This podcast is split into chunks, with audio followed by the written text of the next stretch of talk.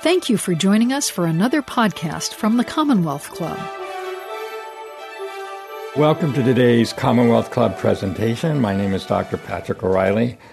I'm chair of the Psychology Forum, and I will be uh, the moderator for today's talk.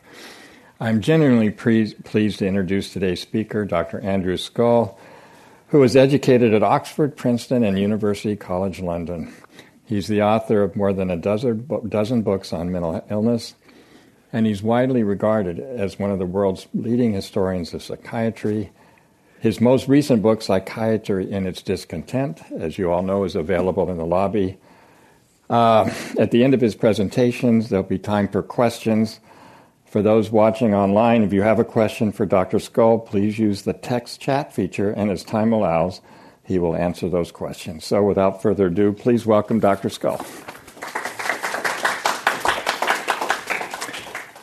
Well, thank you very much. I'm actually, um, I'm actually going to talk about an even more recent book than Psychiatry and Its Discontents, which is a collection of essays of mine. Uh, the most recent book is something that I started work on, if you can believe it, back in the early 1980s when I was in London at the um, what was then the Wellcome Institute for the History of Medicine on a Guggenheim Fellowship, and I became very interested in early 20th century American psychiatry, which was a period, as we'll see a bit later in the talk today, of um, it, what's best can best be called therapeutic experimentation on mental patients. But uh, the project stayed. I moved back and forth. I did work on it over the years and gradually, um, I came to the realization that what I wanted to do was tell the story of American psychiatry from its very beginnings all the way down to the present. Uh, and I was glad I waited long past 1980, because 1980 turns out to be a rather critical turning point in the history of American psychiatry and indeed in world psychiatry in some ways. Um, so that book uh, is called uh, Desperate Remedies. Uh, and its subtitle is Psychiatry's Turbulent Quest to Cure Mental Illness. So um, I've been working in this area, as one member of the audience who supervised my doctoral thesis will know, for about 50 years, which goes to show I'm getting rather ancient. Um, and two projects really haunted me over the years, alongside a lot of other books that I'd written. One was to try to understand the place of madness in a very broad historical way, all the way from ancient Greece and ancient Palestine and ancient China to now, and looking at it not just as a medical problem, which it often wasn't, but looking at this cultural resonance, its, its resonance in religion, in politics, in culture, even in music and literature and the arts. Uh, and that book appeared about seven years ago, and then I finally said it's time to write Desperate Remedies. So the story really begins in the early 19th century, and it's a, it's a shift that occurs here in the United States at roughly the same time as it's also occurring in Western Europe. And it's a twofold thing. It's the movement that gives birth to psychiatry, although that name isn't yet used widely in Anglo American circles. Uh, and it gives birth to a whole new way of approaching the problem of serious mental illness, which is to put people with serious mental illness in an institution. Okay? So the birth of the asylum and the birth of psychiatry are twin movements. They're rather a chicken and egg problem. Each creates the other, as it were. Um, and in the beginning, uh, the rise of the asylum, a word that acquires very negative connotations later on, is actually born in an atmosphere of almost utopian optimism. The idea is that a retreat, as many of these places were called after the pioneering York Retreat in England, which opened in 1796, or as an asylum, a place where you could retreat from the cares of the world and the, the pressures that were perhaps driving you mad. Um, and the idea was in those small, intimate institutions, and they were quite small, uh, you would go and you would be cured. And when I say there was a utopian optimism about that period, uh, the progenitors, the, the, those pushing for the asylum as a way of rescuing the mad from the attics and the jails, proclaimed that they could cure 60, 70, 80, perhaps even more than that, 80% of those who turned mentally ill, if only they came into these therapeutic institutions early enough. And it was on that basis, partly in the United States through the remarkable efforts of uh, a moral entrepreneur called Dorothea Dix, a New England uh, Unitarian who traveled the United States and as a woman alone browbeat all these male good old boys, even down south, and shamed them into putting money into building asylums where she assured them they would cure all these patients and turn tax eaters into taxpayers again. Now, sadly, uh, although I think many of those early institutions had rather admirable records for a few years, once so called moral treatment, which was what dominated these places, became routinized, it couldn't produce 60 or 70, let alone 80% of cures. More normally, somewhere between 30 or 40% of people recovered their wits sufficiently to move back into the community. What that meant, from a simple arithmetical point of view, is that every year a large chunk of patients stayed behind, and the longer they stayed, the less likely it was they were going to exit in anything other than a pine box. So over time, asylums grew in size from the 30 patients that the York Retreat started with to 1,000 to 2,000 to 5,000, or in the case of Milledgeville in Georgia, 14,000 patients, and to some hospitals on Long Island in the 20th century, more than that. So, what was meant to be a small therapeutic institution became anything but.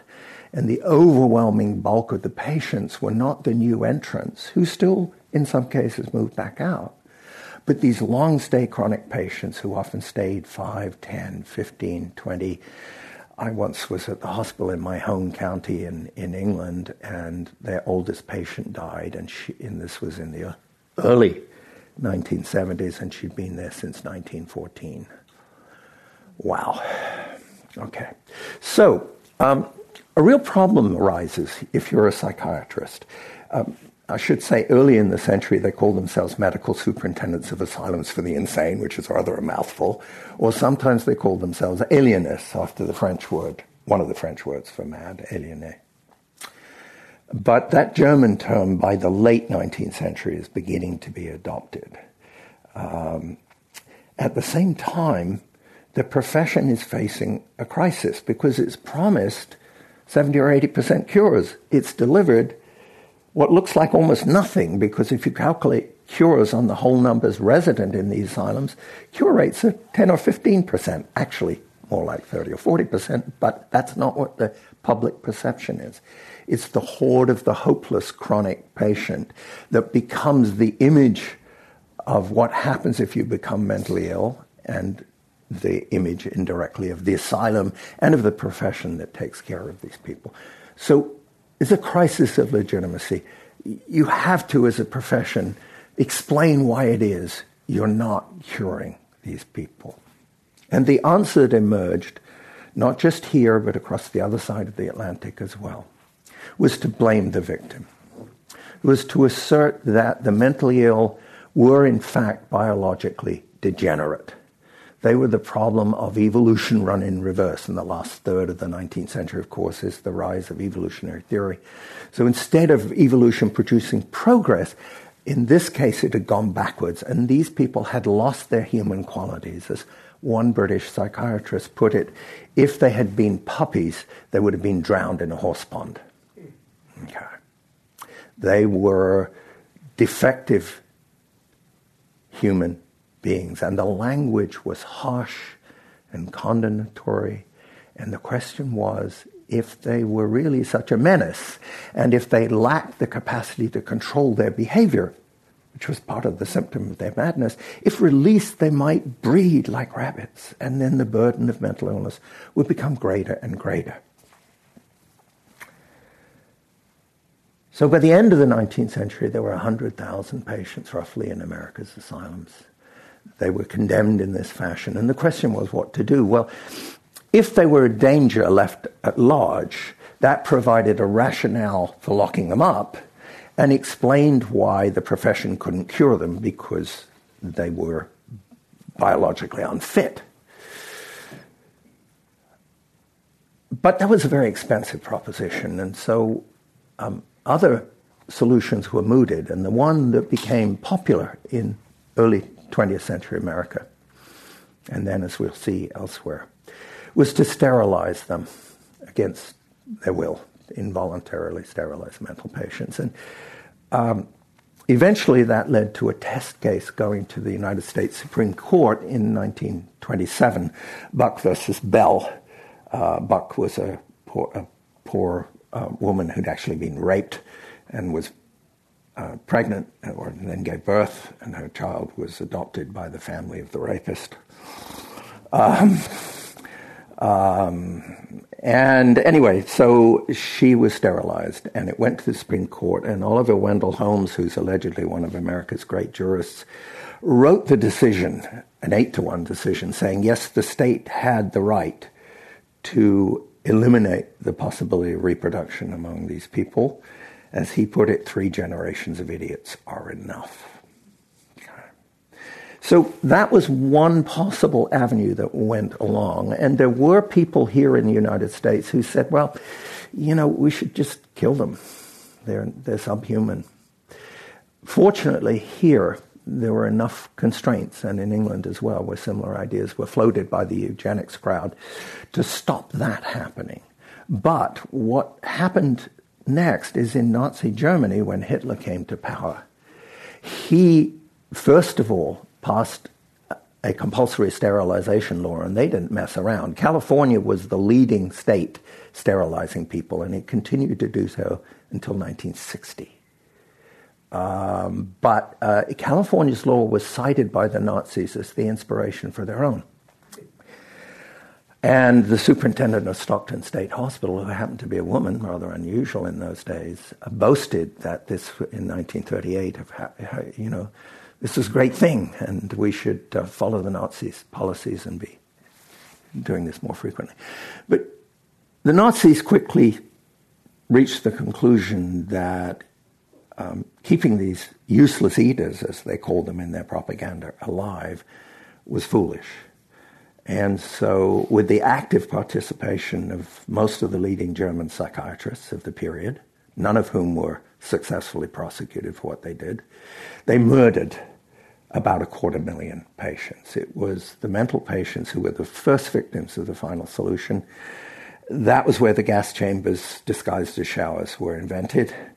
And that technology and those showers and those technicians were then shipped to the death camps where they killed other useless subhumans in the Nazis' eyes.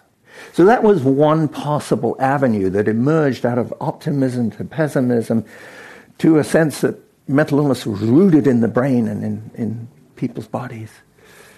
But of course, in many ways, if you're a member of what claims to be a healing profession and you're genuinely, genuinely committed along those lines, to either keep people locked up and be a glorified boarding house keeper, or even worse, uh, to be involved in their murder, is, is not exactly um, a comfortable situation. And it was that, I think, that led to that period of experimentation I spoke about when, when I was chatting with some of you before this talk began. It's important to remember that in general medicine, uh, the late 19th, early 20th century was a time of genuinely great progress.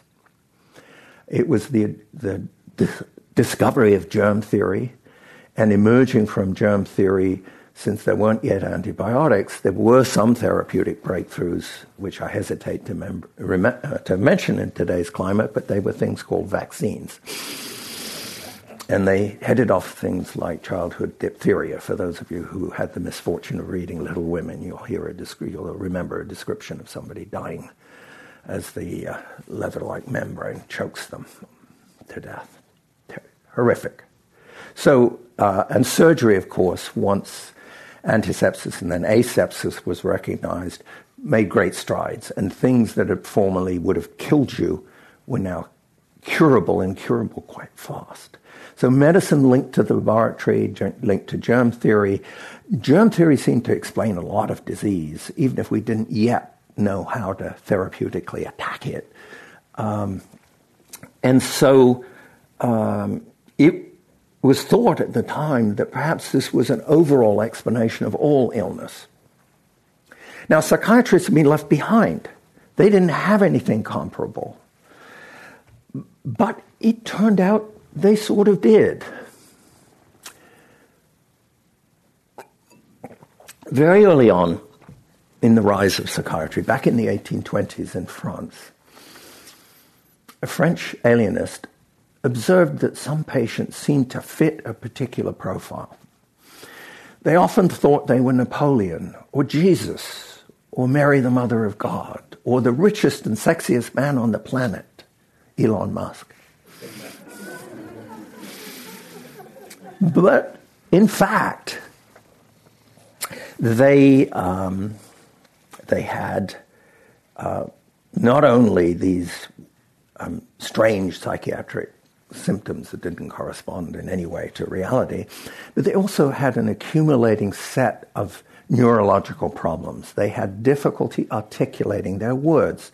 They tended to stumble. They often involved a gait where they'd stamp their feet and widen their stance as they moved. Eventually, they'd fall over a lot and then they'd become paralyzed, and they usually died choking on their own vomit. It was a very nasty end. And that disease, that kind of insanity was called general paralysis of the insane after its long term effects. Some people thought that was the end of all cases of insanity if you lived so long.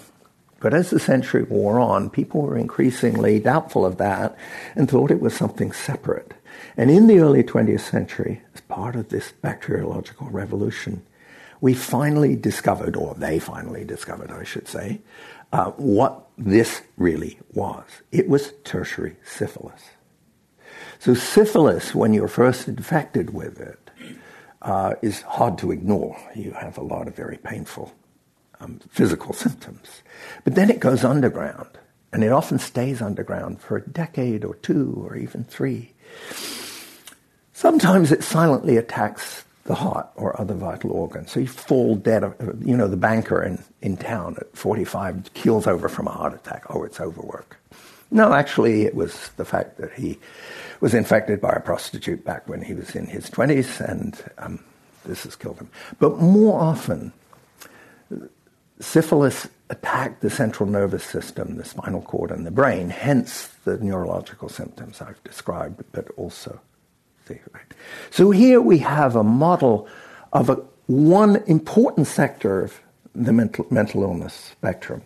And it was 20 or 25 percent of male admissions into New York asylums at the ter- in 1900. It was a very big deal. And it was infectious. Perhaps all of madness was infectious. And that was a theory adopted by arguably the most famous um, psychiatrist of the era, um, uh, a German called Kraepelin, who articulated the basic distinction between schizophrenia, or he called it dementia praecox, and manic depression, what we would now tend to call bipolar disorder. Not quite exact, but close enough. Uh, and he came to the view that mental illness was probably infectious in origin. And one of the people who'd studied under him was a gentleman called Henry Cotton, who had trained under the leading American psychiatrist of the first 40 years of the 20th century, Adolf Meyer, at Johns Hopkins, and had gone to Munich and trained there as well, and came back with this glittering resume and was appointed the director of the New Jersey State Mental Hospital in Trenton, New Jersey. And Cotton was determined to find a cure for mental illness. And he was convinced it was rooted in the body, and he became increasingly convinced that it was all of it was caused by infection, by what he called focal sepsis. So somewhere in your body, maybe more than one where, um, you have a lingering infection, which is pumping poisons, toxins into your bloodstream and your lymph, which are then poisoning the brain. And depending on the kind of poisoning going on, your symptoms vary, but that's what causes you to go mad. So if you believe that and you don't have antibiotics to fight infection, what do you do? Well, you engage in what Henry called um, surgical bacteriology, or to put it another way, you rip the offending bits out. And he started with teeth, very close to the brain, and often rotten, and then tonsils, because that was another obvious site, and then patients refused to get better. Was this bad theory? No, no, look, they're swallowing the germs. Your mouth is full of all this stuff. You're swallowing it and it's going down and infecting the rest of your body. And so he starts removing stomachs and spleens and colons and cervixes. Women were about 70 or 75% of his patients. And that's actually a very common feature of the things I'm going to talk about. Um, and he boasted he was curing 80% of his patients. And rich people flocked from all over the country for this new miracle cure and demanded their own psychiatrists engage in this behavior. And he had some very powerful supporters. Now, in reality, and I should say, even in print, Cotton was disclosing that 30% of the patients who got abdominal surgery died. Actually, it was more like 45%. But who's quibbling? Nobody, but nobody said, hey, wait a minute, you're killing a third of your patients? There were people who objected and said he was too monomaniacal, that there were other causes at work, but obviously cleaning up focal sepsis was a good idea. And for uh, about eight, 17 years, Cotton did his work until he killed over from a heart attack. Uh, and his mentor, Adolf Meyer, was asked to supervise the study to see whether he really was producing these results. And he sent along a woman assistant, whom I had the good fortune of interviewing, Phyllis Greenacre. And Phyllis spent a year and a half following up and said the more pa- of this treatment patients got, the worse the outcome. And there was a tense meeting where she tried to present these findings, and a belligerent Harry Cotton stormed away and Meyer suppressed the report. And when Cotton died, he wrote an obituary lamenting how sad it was that American psychiatry had been deprived prematurely of this wonderful person. Okay. So that's the first of the desperate remedies I would talk about. There were many, many others. Uh, giving malaria to people with tertiary, with tertiary syphilis. It turns out in vitro, in a test tube, um, the, the organism that causes syphilis dies at about 105, 106 degrees. So do we. if you give people malaria, you get a fever of about that, and you can control it usually if you haven't given the wrong kind of malaria, and sometimes they did. Um, you, you can cut it short with quinine, maybe. Uh, very, very distressing. Um, Doctors at the time believed it worked. We have no conclusive evidence one way or the other, although I will say that we now know that the inventor of that approach, um, a Viennese uh, doctor, uh, confessed that his 20, his 10 early cases were almost all a disaster. Uh, and it was on that basis that they spread everywhere. There were mosquito colonies sent through the mail and, and hospitals sometimes use malaria blood from other patients with malaria, but since the test for syphilis wasn't 100% accurate, you sometimes gave those patients syphilis as well as giving them malaria. Um, so that won the Nobel Prize in Medicine in 1927, one of two psychiatric interventions to win the Nobel Prize. Well, there were lots of other experiments. One of the great discoveries of real, really, you know, a real, well, not quite a magic bullet, but a, a really important medical advance in the 1920s was the discovery of insulin, which transformed diabetes from a death sentence for your child into a chronic illness. So, genuinely extraordinary achievement. Very, very, very important. But it turns out if you get too much insulin, um, you go into diabetic shock, you, you go into a coma because your blood sugar drops precipitously. And another bright spark named Manfred Sakel decided, well, you know, if we put mental patients into a coma, they were out of contact with the world for a period, and then they came back, and maybe you gave them a whole bunch of comas, 20 or 30. And he announced that cured 80% of schizophrenics. It was only in the 1950s when controlled studies were done that we learned that it didn't work at all. Another observation, another um, psychiatrist from Austro-Hungary, um, man named Meduna, decides that if you have epilepsy, you don't become schizophrenic. That there's some antagonism between the two. That's a false belief, but anyway, he believed it, and nobody questioned it. So he thought, well, if we could artificially give schizophrenics epilepsy or epileptic seizures, that might cure them. And so he experimented with camphor, which produces abscesses and all kinds of nasty side effects. Uh, natural substances aren't always good for you, in case you're inclined to think they are. Uh, but he came up with a synthetic substitute, which was called Metrazol here in the United States and cardiazol in Europe. When you were injected with it, by his own account, you felt as though you were going to die. And then a minute or five minutes or 10 minutes or an hour later, while you were thinking you were going to die, you were on the brink of death, you would seize. And you would seize so violently that most of these patients fractured vertebrae in their backs and often fractured their hips as the long muscles cramped up and the bone was driven into the socket. But cured. Dear, oh dear. Um, lots of American mental hospitals had Metrazol clinics, uh, but everybody was looking for some alternative, and that's how we got ECT. Because ECT emerged in, in Italy uh, by some gentlemen who experimented on passing electricity through the body. Uh, initially, with animals, they killed them because they had one electrode here and another one on the anus, and the electric charge went through the heart and stopped it. But then they went down to the slaughterhouse and they saw pigs being slaughtered and they were hung upside down. And as they came through, they were electrodes put on their head. They, they were rendered unconscious and then their throats were slit. They went, oh. And so they tried it on a vagrant they picked up in the Rome train station. And uh, ECT was really cheap, really easy to administer, uh, and it became all the rage. Um, and it's still in use today, actually. Of all the things I'm talking about, it's one of the few that has survived. We still don't know why it works, if it works.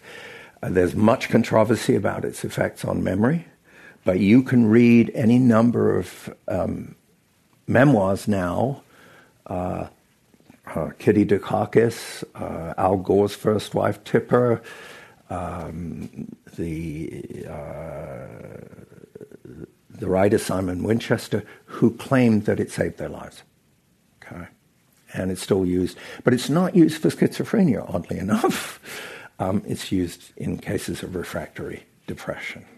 Okay. And then uh, there are others that I could talk about, but the most dramatic of all, I suppose, is lobotomy which invented by a Portuguese neurologist uh, who couldn't perform the operation himself because his hands were crippled with arthritis, but who had a neurosurgeon bore holes in the skull and inject alcohol into the frontal lobes of the brain, where he claimed madness lay. And that, te- that operation was picked up by um, an American neurologist named Walter Freeman, who also had a neurosurgeon colleague. Neurosurgeons were a very rare commodity in, in that period. Um, but uh, Jim Watts initially performed the surgery, and they quickly decided alcohol was both destructive and hard to control. So they used something like a butter knife and they scooped bits of the brain. Um, Freeman, after the war, wanted to become, as his daughter put it, the Henry Ford of lobotomy. And this operation here which was often done under local anesthetic, took too long and required very scarce neuro- neurosurgical skill. It was done under local anesthetic because the way you determined how much brain to cut uh, was you talked the patient through the operation. And when the patient started to become confused, you cut enough. And they made transcripts of this. And in, in Desperate Remedies, one of the chapters on lobotomy opens with a quite horrific transcript of one of these operations taking place and the patient several times telling them to stop and being ignored, which is symptomatic of a much broader problem that we'll, we'll maybe discuss in the question and answer period. Uh, mental patients had lost all their civil rights. They were shut up in a double sense. They were locked away, and nobody listened because whatever they said, it was the product of their madness. So lobotomy also wins the Nobel Prize in medicine in 1949, some 50, 14 years after the first lobotomy. It continues into the 1950s. It gradually fades away, largely as a result of generational change, because the advocates of it continue to do it as long as they are around.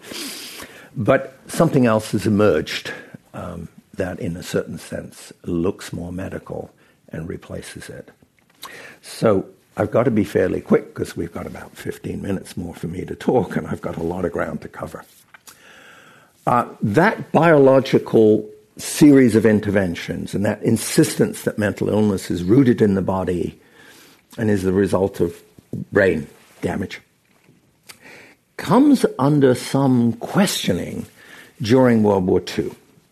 Rather like World War I, it turns out when you put people into combat, they see and do absolutely terrible things. And many of them find that they mentally can't stand it. In World War I, it was called shell shock. World War II, it was called combat neurosis or combat exhaustion to try and pretend it was just a matter of getting too tired. Um, Psychiatric casualties in World War II for America were three times as high as in World War I. So it's a huge problem. And the army had to find a solution. It, it had thought it had headed off the problem because psychiatrists screened all the recruits into the army in uh, 1941, and it rejected 1.7 million of them as psychiatrically unfit. So now we would have fit people so they wouldn't break down. But they did. And now you needed to fix the problem. This was not a problem caused by biology. This was a problem caused by, obviously, trauma. And the best treatments they could muster were psychotherapeutic, to give them a very fancy name for often what was not much more than coffee, sort of an American version of tea and sympathy, some coffee, a cigarette, and get back and fight with your mates. Mm-hmm.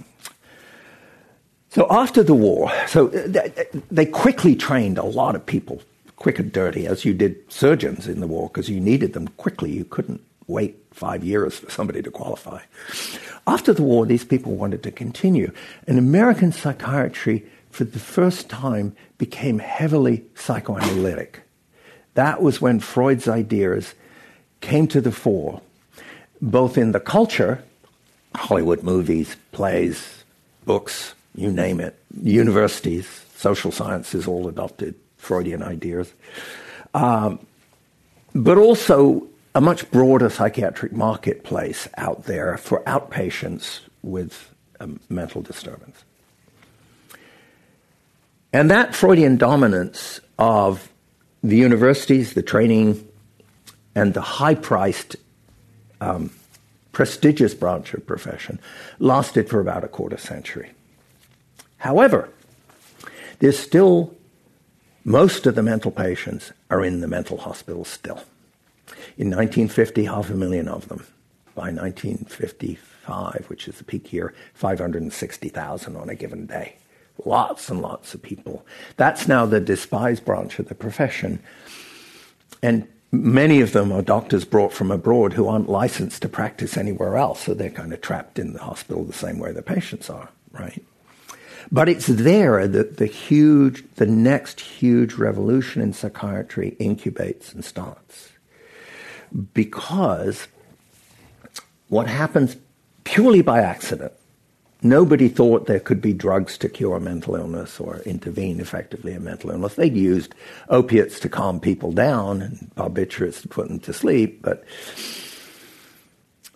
a French company discovers phenothiazine, which had lain around since the 1880s in the German chemical industry.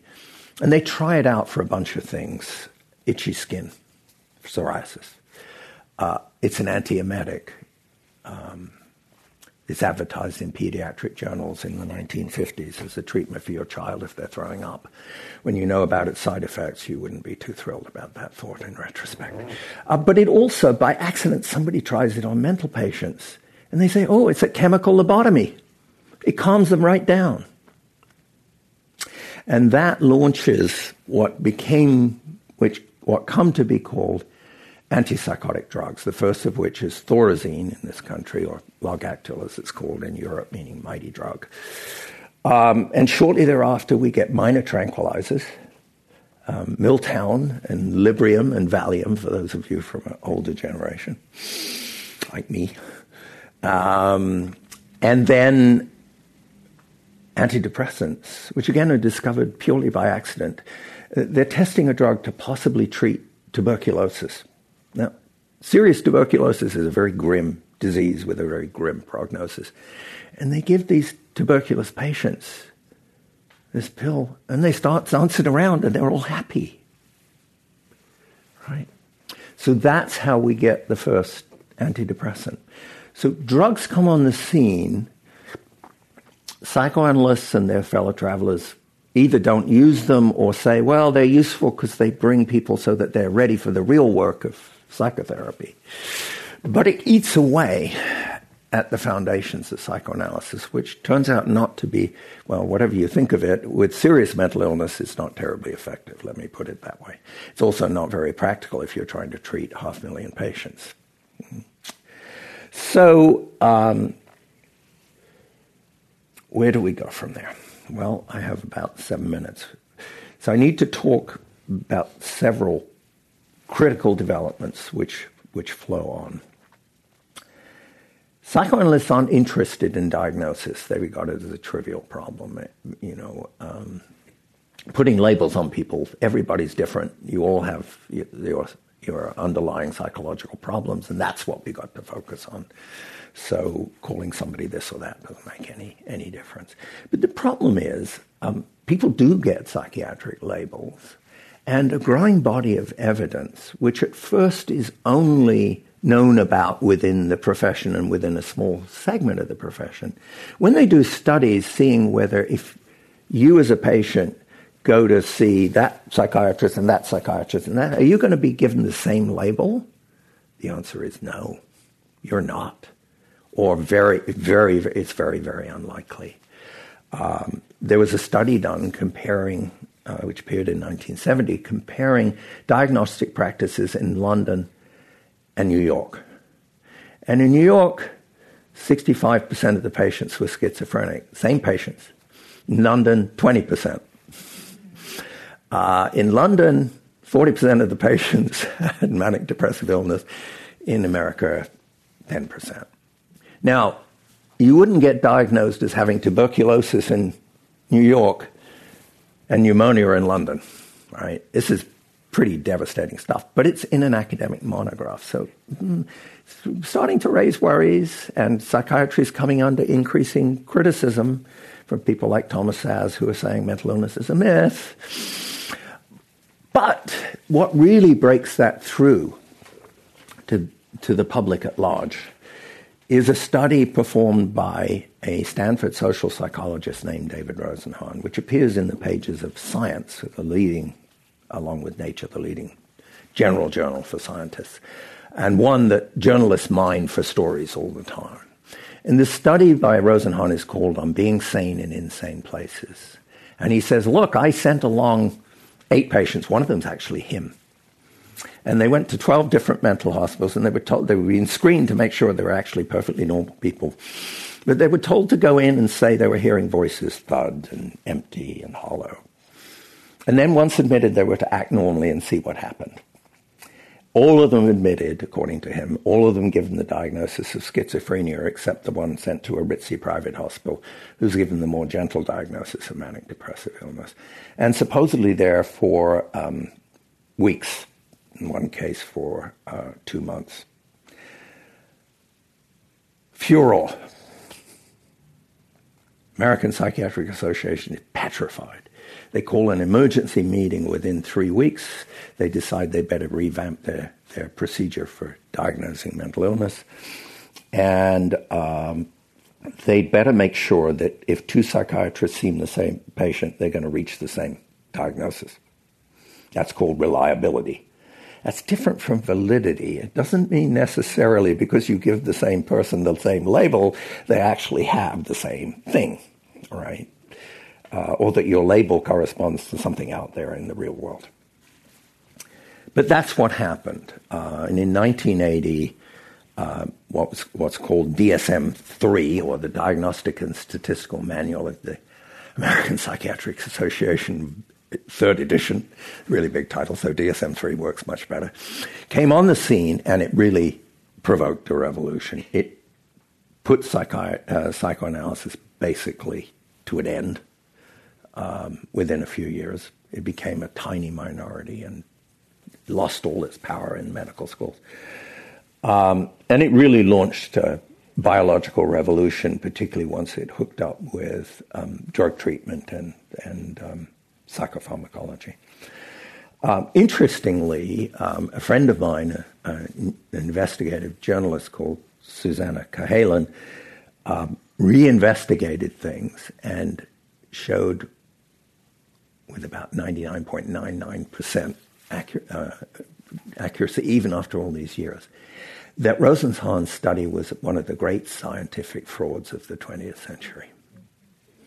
It doesn't matter now because he's dead, and the effect of that study lingers.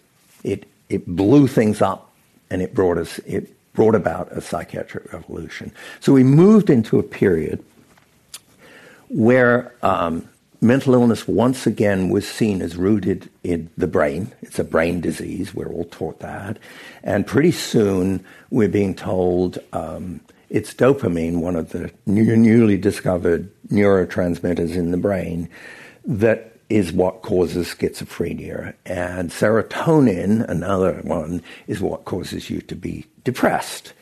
Tipper Gore in her book says, I learned that, you know, it's like you need a certain amount of serotonin sloshing around here, or otherwise you get very unhappy. It's like in a car when you run out of gas. Scientific nonsense, wonderful marketing copy. Most people still believe it, including many physicians.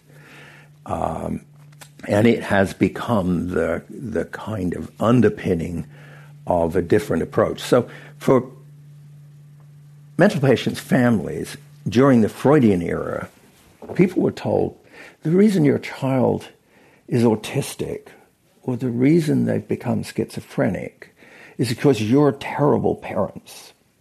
And especially your terrible mothers. You are refrigerator mothers. You have no uh, emotional pull to your children and you've driven them mad. And then someone else comes along and says, no, no, no, it's not your fault at all. It's just biochemistry. It's just, you know, unfortunate part of your brain. So it's very clear which of those approaches you're liable to embrace. And drugs have become the centerpiece of psychiatric practice now, for good or ill. And it's a mixed picture. I'm happy to talk about that.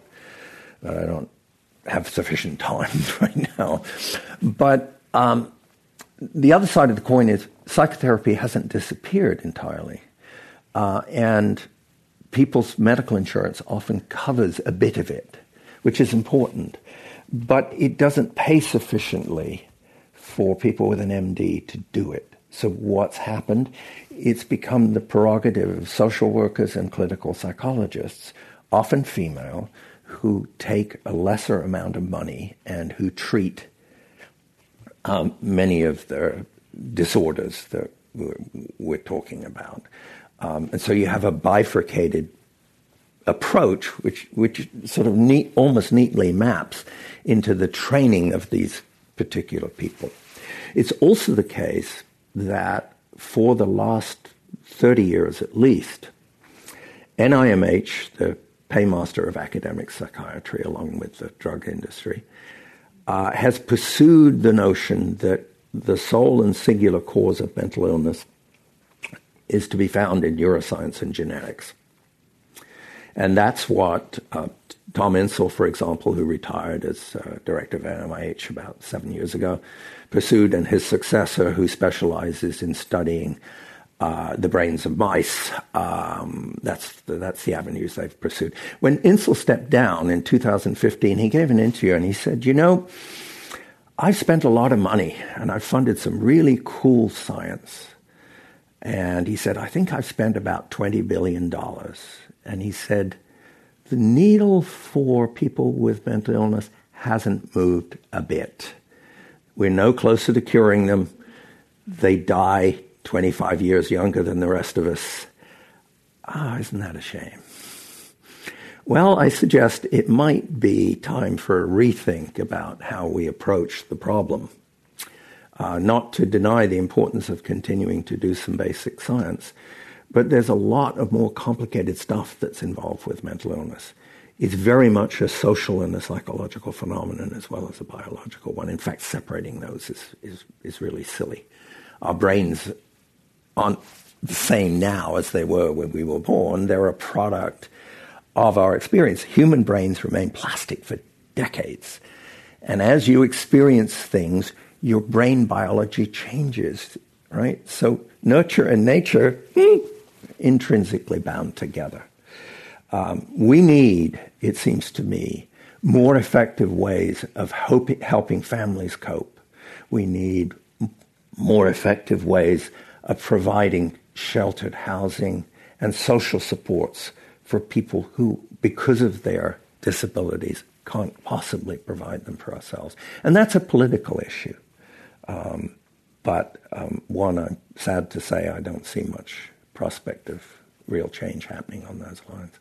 So, anyway, that very broad compass, if you really want to uh, understand this in, in more than this glib fashion that I've done for 45 minutes, do please read the book. I'm sorry my publishers didn't manage to send some copies along, um, but you can, you can buy it on Amazon quite easily, or even better, from your local bookshop and support um, bookshops, which I really like to okay. do.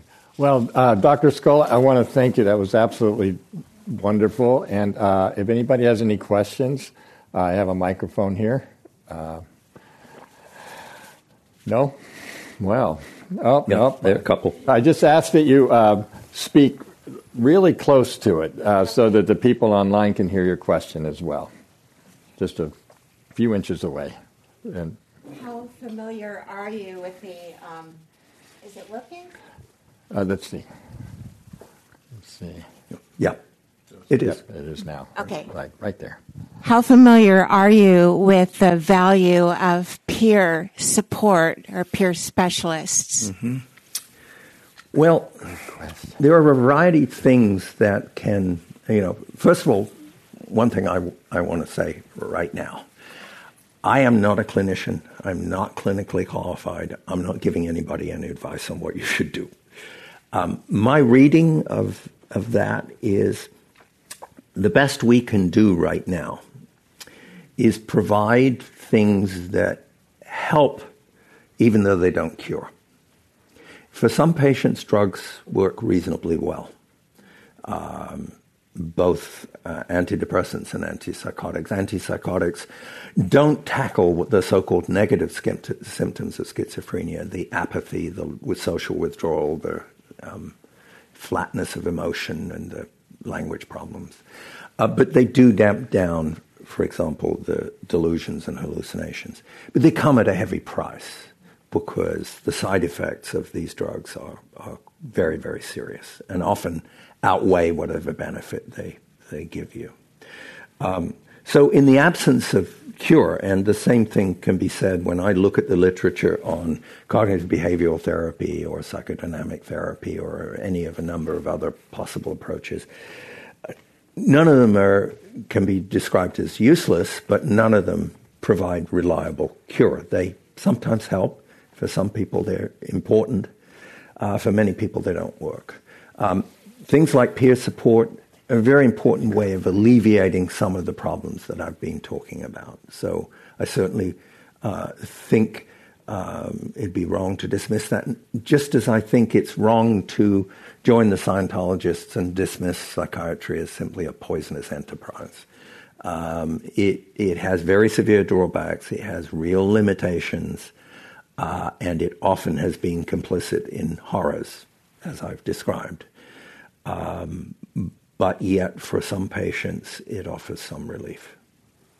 Okay. Thank you. Did you have? Mm-hmm. all right. You just have to put it pretty close to your mouth. Um, I don't remember the exact name of it, but it's mm-hmm. the transcranial magnets instead of yeah, ECT. Yeah. Do you know anything about that? Uh, yeah, there are a lot of these things floating around now. That's a relatively non invasive kind of approach. Um, there's another approach lurking about out there uh, called um, DBS or deep brain stimulation, which involves actually implanting electrodes in different regions of the brain because different people think different regions control depression. Uh, that's received a lot of media coverage when it was put to a controlled trial, actually two controlled trials by the manufacturers of these devices. The trials were ended early because they were a disaster but they still con- uh, approach still continues to have its enthusiasts. Uh, now we're in the era of um, psychedelics and magic mushrooms, uh, or uh, ketamine or esketamine, which can be uh, nasally, and there are a whole, you know, yeah, those things affect people's um, mentality. Uh, that's why they're party drugs. Mm-hmm.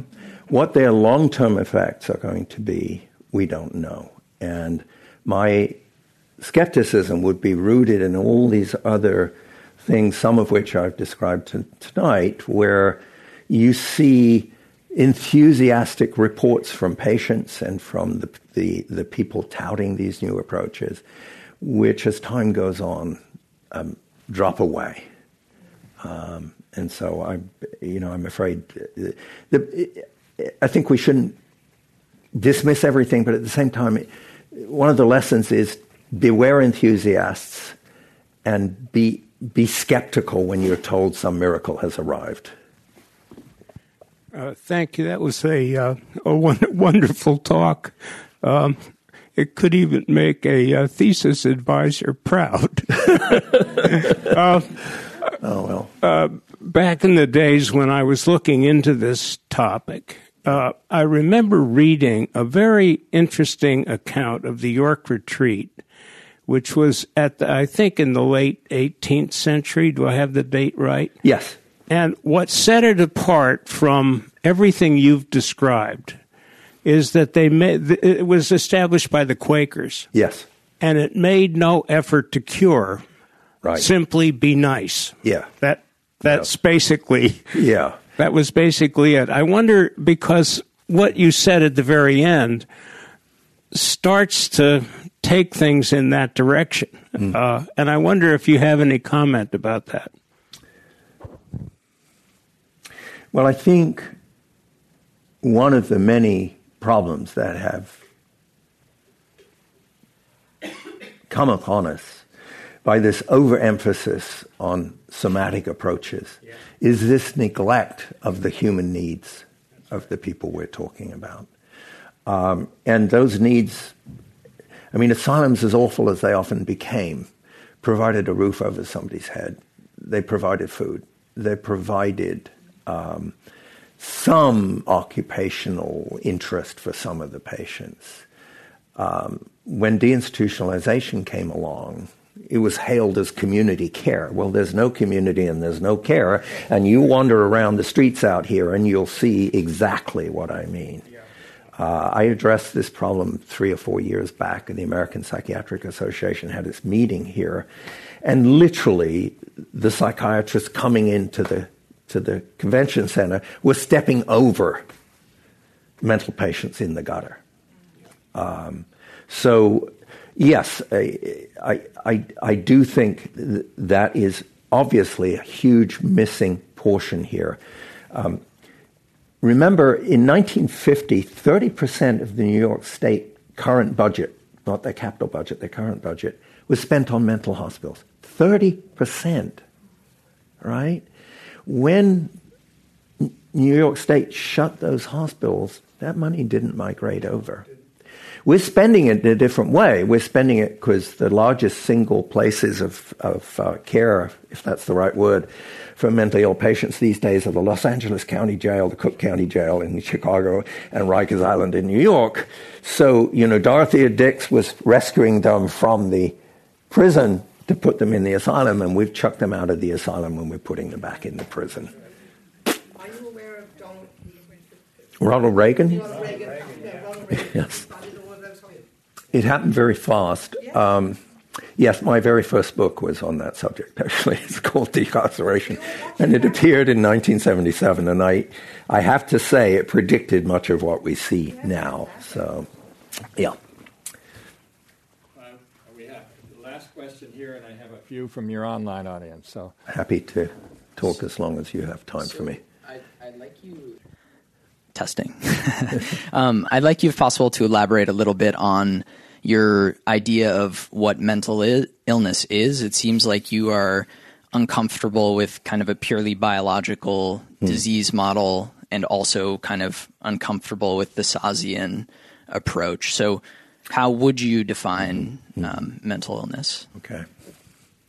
Well, you're asking, I think, two two separate things there. Um, you're you're asking me to talk about what mental illness is and where it comes from, and those are two completely separable issues. What I would say about where mental illness comes from is that, with respect to the major mental illnesses that we're talking about, bipolar disorder, schizophrenia, major depression, the honest answer is we don't know. And after all the research we've done, that is still the honest response on that point. If we don't know where it comes from, how do we know what it is? Well, for a long time, and still really, I think, in the DSMs, the, latest one makes some feeble effort to move away from this. The idea is there's mental illnesses, which are discrete things. Schizophrenia is different from manic depressive, from bipolar disorder is different again from depression. And they're very, di- and then there's the rest of us. But in fact, in my view, uh, a dimensional view of the problem is much more sensible. That is, um, there are very extreme states, the kind of thing I used to, when I was teaching classes, refer to as bedlam madness, the kind of thing that got people locked up. Mhm.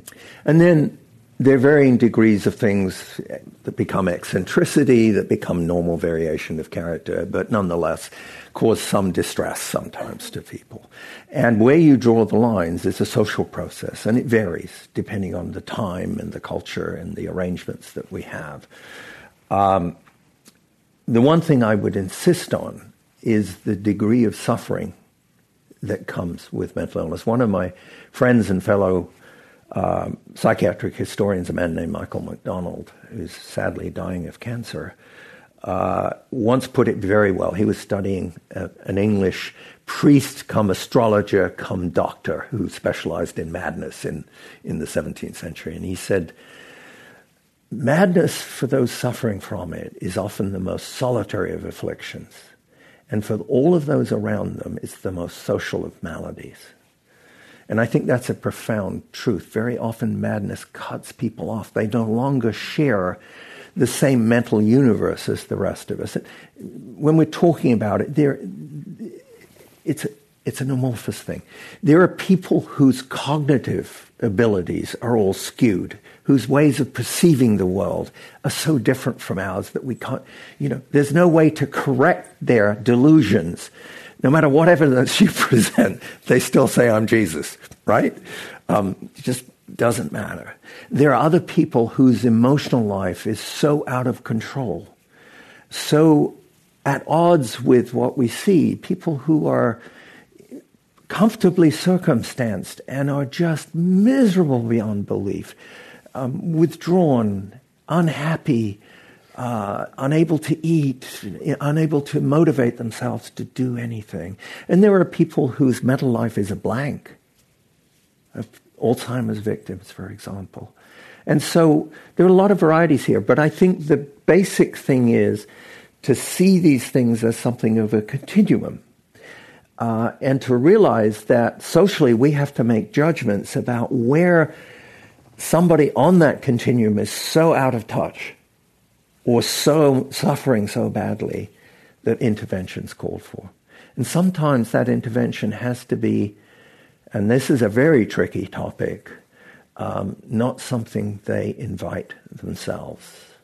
And, uh, and, Doctor, we have two final questions. Uh, sure. Go ahead, Patrick. And incidentally, the books, his book is a wonderful book. It is still out in the lobby. I pass that on to you. Uh, the first question is Do you think it would help if we had more ability to mandate medication against patients because so many patients with serious mental illness refuse medication? Hmm.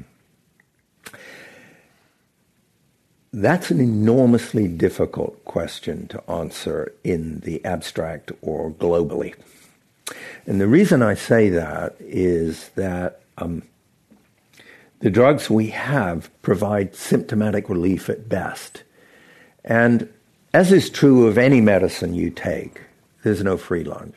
Drugs have the effect we like, and they usually have some other effects. And some of those effects are relatively trivial, and sometimes those effects are quite profound.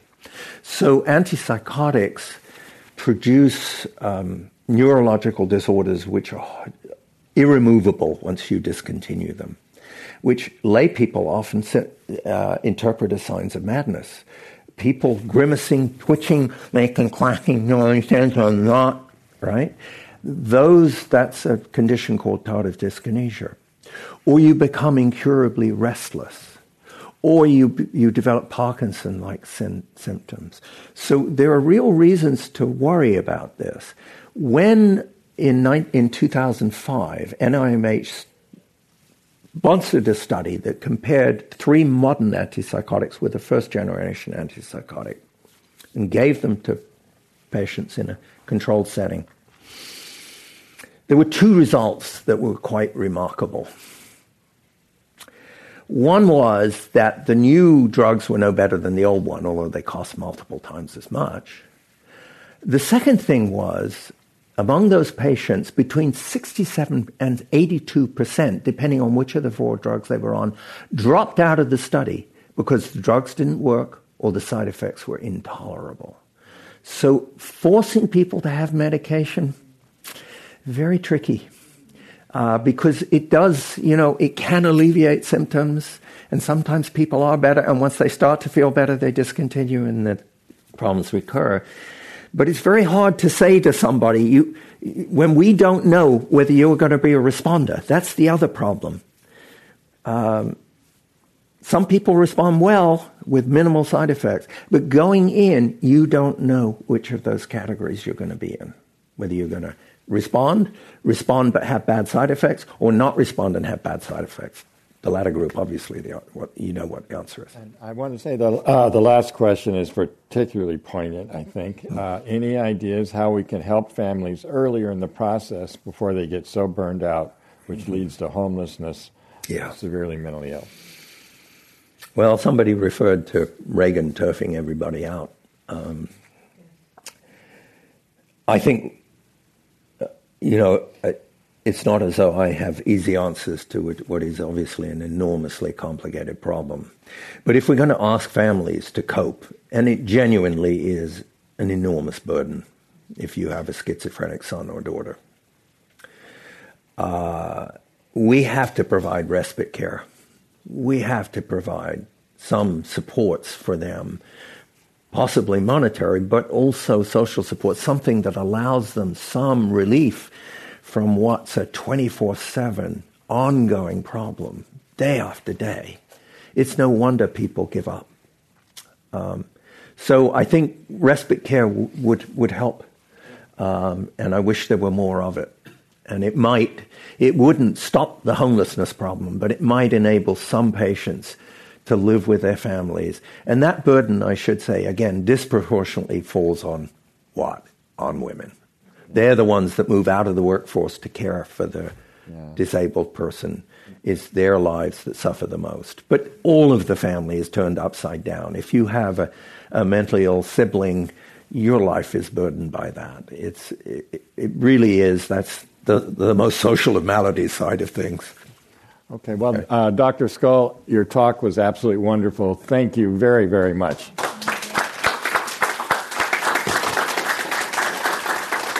Thank you, Patrick, and thank you for being such a lovely audience. Um, I hope I said a few things that, that maybe uh, made some sense to you. And uh, honestly, if you do want to explore them further, the, the book's been getting a rather nice press, I'm glad to say. but um, I'm always happy to get more readers. Get your local library to order it if you don't want to have to buy it. it's called Desperate Remedies. Desperate Remedies, yeah. Uh, it reflects, this ambiguous title because the desperation is the patients, the families, the doctors, but the remedies also are desperate in another sense. They are often out of the box silly and harmful. Mm. Okay. Thank you so much. Thank you. Mm-hmm. Thank you. You've been listening to the Commonwealth Club of California. Hear thousands of our podcasts on Apple Podcasts, Google Play, and Stitcher. If you like what you've heard, please consider supporting our work and help us bring 500 programs a year to listeners like you. Go to commonwealthclub.org/donate. Think your way around the world with our travel programs to exciting domestic and international destinations. And when you're in the Bay Area, please join us live at our events. Thank you for listening and for your support.